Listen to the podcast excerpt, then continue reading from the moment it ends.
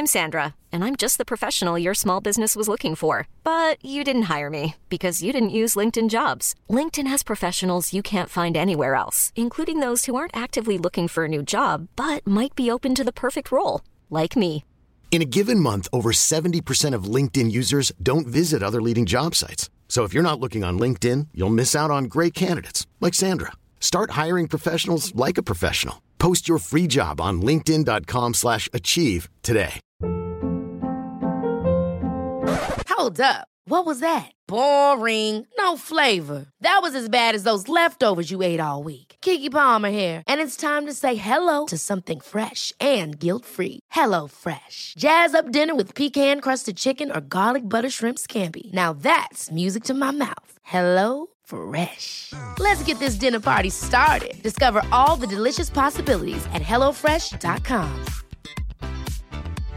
How would you like to look five years younger? In a clinical study, people that had volume added with Juvederm Voluma XC in the cheeks perceived themselves as looking five years younger at six months after treatment. Look younger, feel like you. Add volume for lift and contour in the cheeks with Juvederm Voluma XC. Reverse signs of aging by adding volume to smooth laugh lines with Juvederm Vollure XC. For important safety information and to find a licensed specialist, visit juvederm.com. That's J U V E D E R M.com. Not for people with severe allergic reactions, allergies to lidocaine, or the proteins used in Juvederm. Common side effects include injection site redness, swelling, pain, tenderness, firmness, lumps, bumps, bruising, discoloration, or itching. There's a risk of unintentional injection into a blood vessel, which can cause vision abnormalities, blindness, stroke, temporary scabs, or scarring. Talk to a licensed specialist to find out if it's right for you.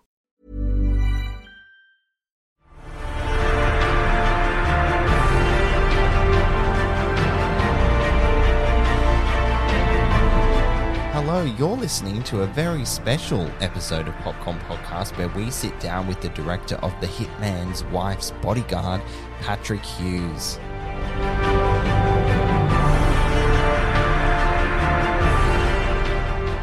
I'm Timmy Fland, movie buff, And I'm Lee Livingstone, entertainment journalist. and we love to talk all things movies, don't we, Lee? And we do. And this time we're going to talk all things movies with Patrick Hughes, as we mentioned. And Patrick is the director of The Hitman's Wife's Bodyguard, which in that film, the world's most lethal odd couple bodyguard Michael Bryce and hitman Darius Kincaid are thrown together on another life threatening mission. But this time, they are joined by Kincaid's even more volatile wife, Sonia.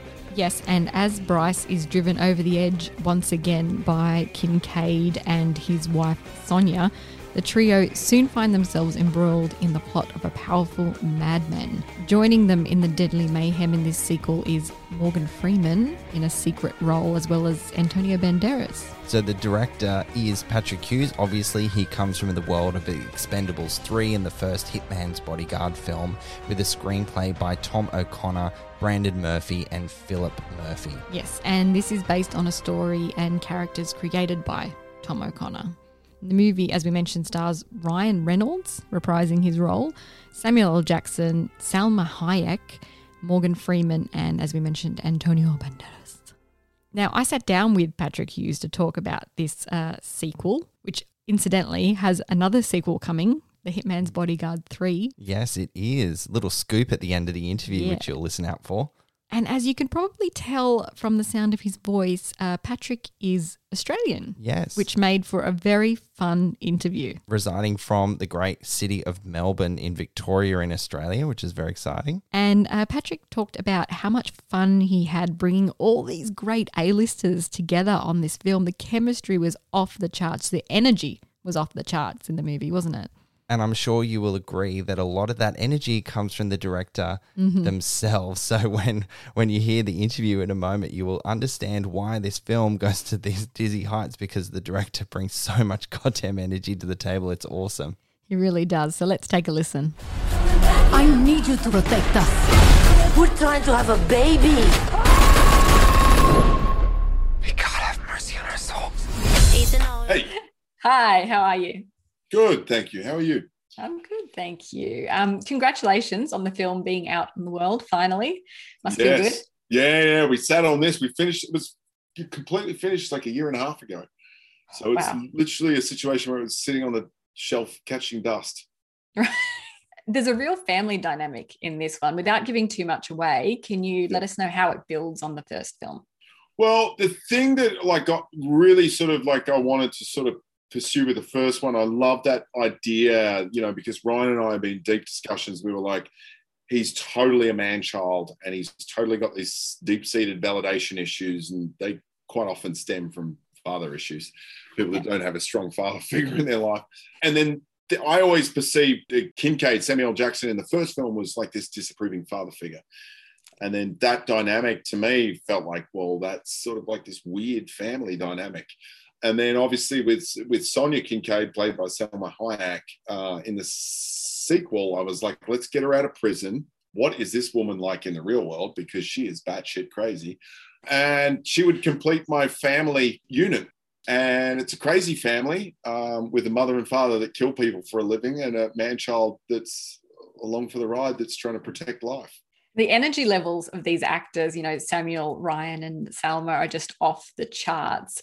Um, what is it like to work with that on set? Like, how do you rein that in or, or steer it? I, I tell you, like, I have to be the person that brings it the most. That's the only way it can happen is like, I got to bring that energy to set. And I do. Yeah. And I'm very sort of vocal on set and bring a lot of energy to it because I feel like as a director, you get to set the tone and you got to go in hot every day and it's exhausting. Um, but it's like, you got to be able to just like, especially on this franchise, you know, there's not a lot of subtlety.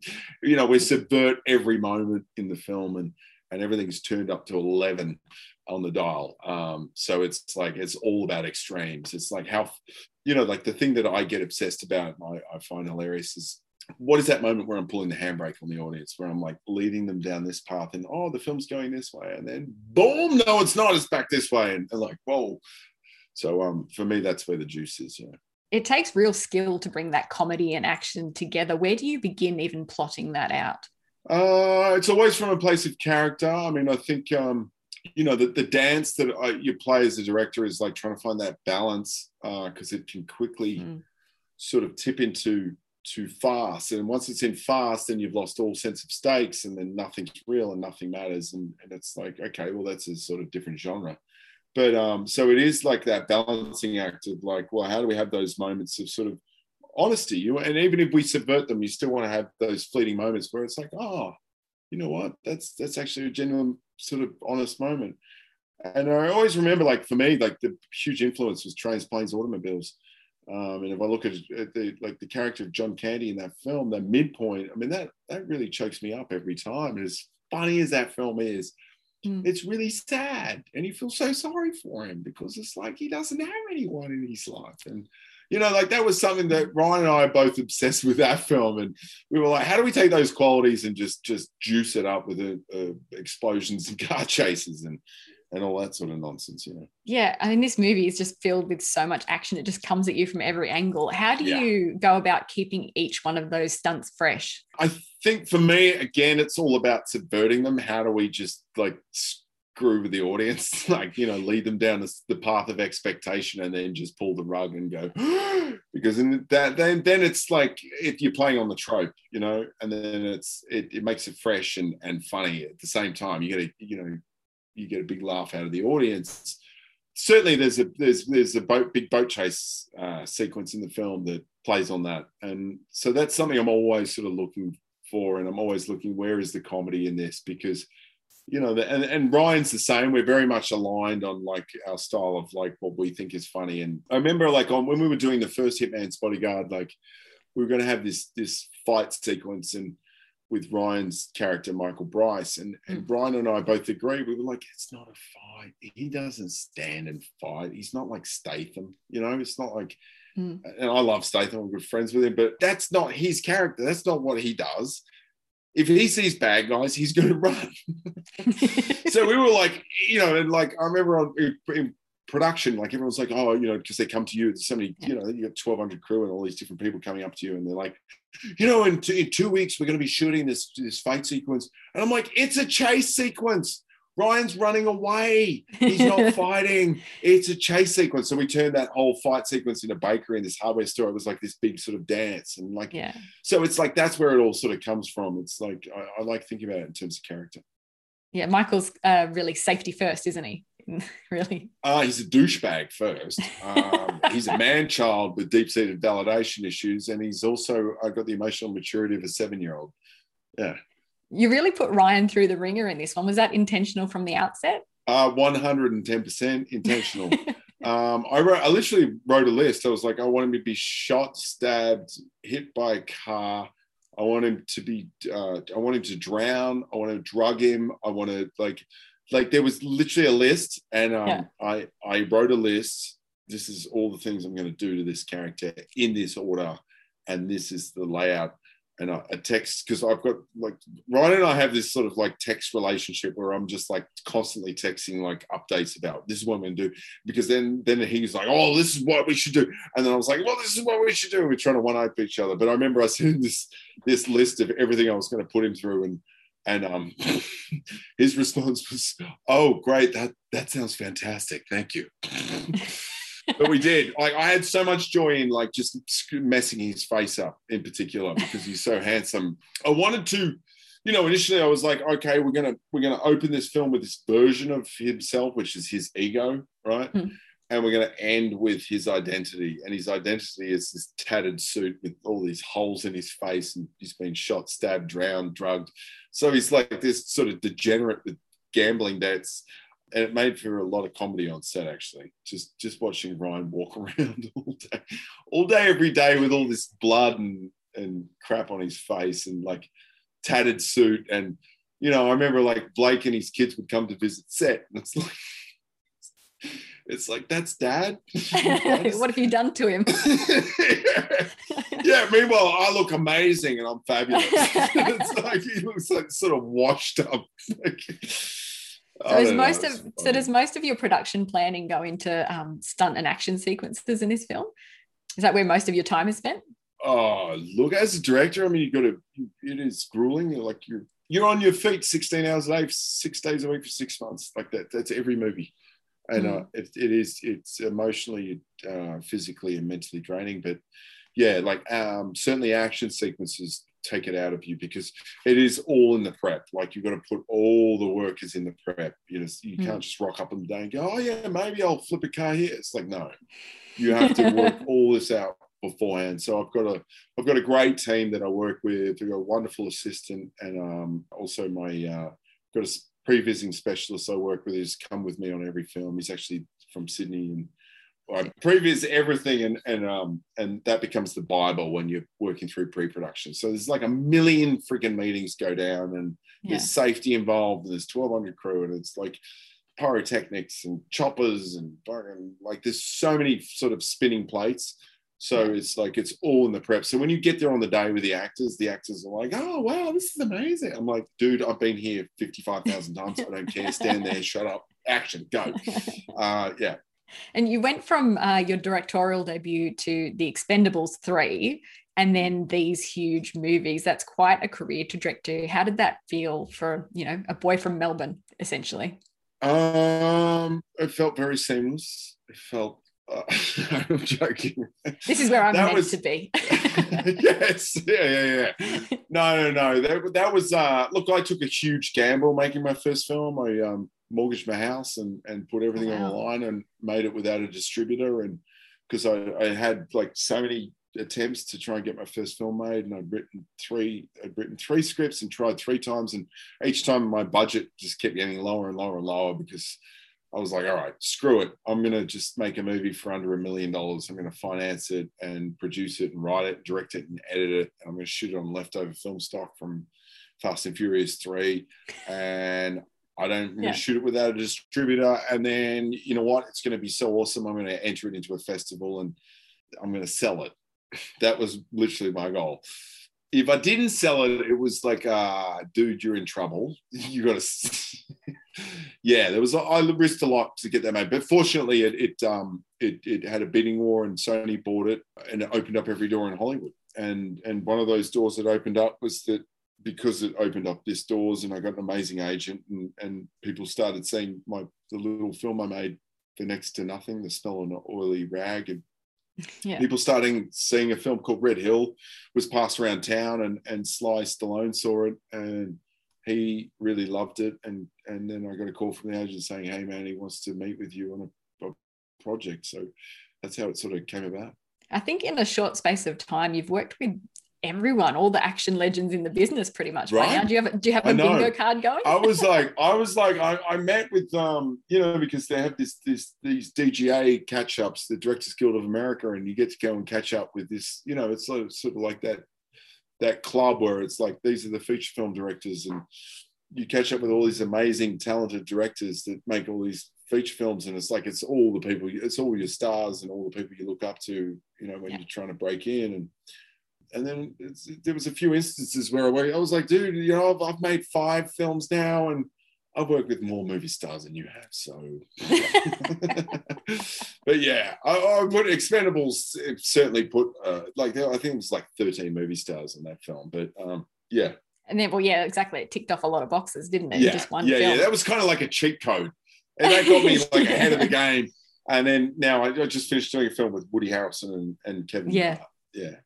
And then in this one, you've got also Morgan Freeman and Antonio Yes. Banderas. Tell me about the casting for Antonio Banderas in particular, because I would not have pictured him as a Greek, you know, tycoon, evil genius. billionaire. Um, Yeah. I, I did. I was like, well, if I want to have someone that's flamboyant and makes women buckle at their knees, uh, that's Antonio Banderas. I'd Well, we all know that. yeah, yeah, yeah. I've worked with him before, and also he's hilarious. I absolutely love love working with him. In fact, my my brother's working with him right now on his first film. He's Oh. shooting in Greece at the moment, but um, he's he's an he's incredibly funny. Like I, I told Antonio that. Like I felt like if he, if he didn't become an actor, he, he certainly would have been doing stand up. Yeah. I'll, I'll tell you that much. Mm. I'm going to have to wrap it up with the last question. And I guess it's an obvious one. Is there going to be a Hitman's Bodyguard 3? It won't be called that. What will it be Um, called? I was thinking about this. What, what could it be called? It'd be like the Hitman's wife's bodyguard's bodyguard. the Hitman's Wife's Bodyguards. Uh, Bodyguard.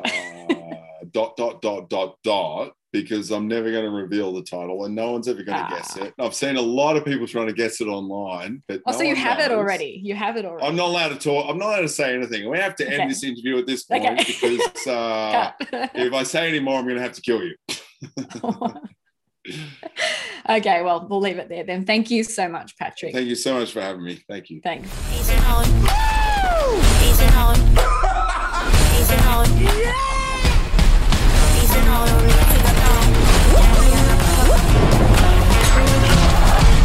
Oh, Tim, I just loved the sense of humor on Patrick Hughes. It makes him the perfect director for these films, doesn't it? You almost can't imagine any other director taking on a project and script like this, can you? Especially working with all these different big characters in Ryan Reynolds, Samuel L. Mm-hmm. Jackson, Salma Hayek, just the crazy high octane energy. It's awesome. And I just found it so funny that his sole purpose in this film was to just put Ryan Reynolds through the ringer, just smash him around.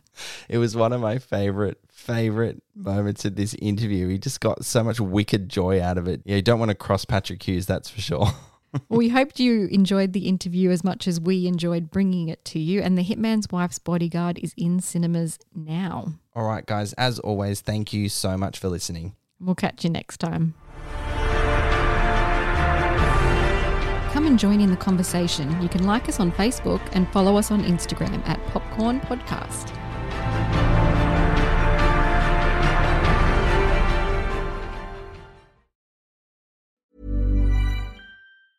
Hey, it's Danny Pellegrino from Everything Iconic. Ready to upgrade your style game without blowing your budget? Check out Quince. They've got all the good stuff shirts and polos, activewear, and fine leather goods, all at 50 to 80% less than other high end brands.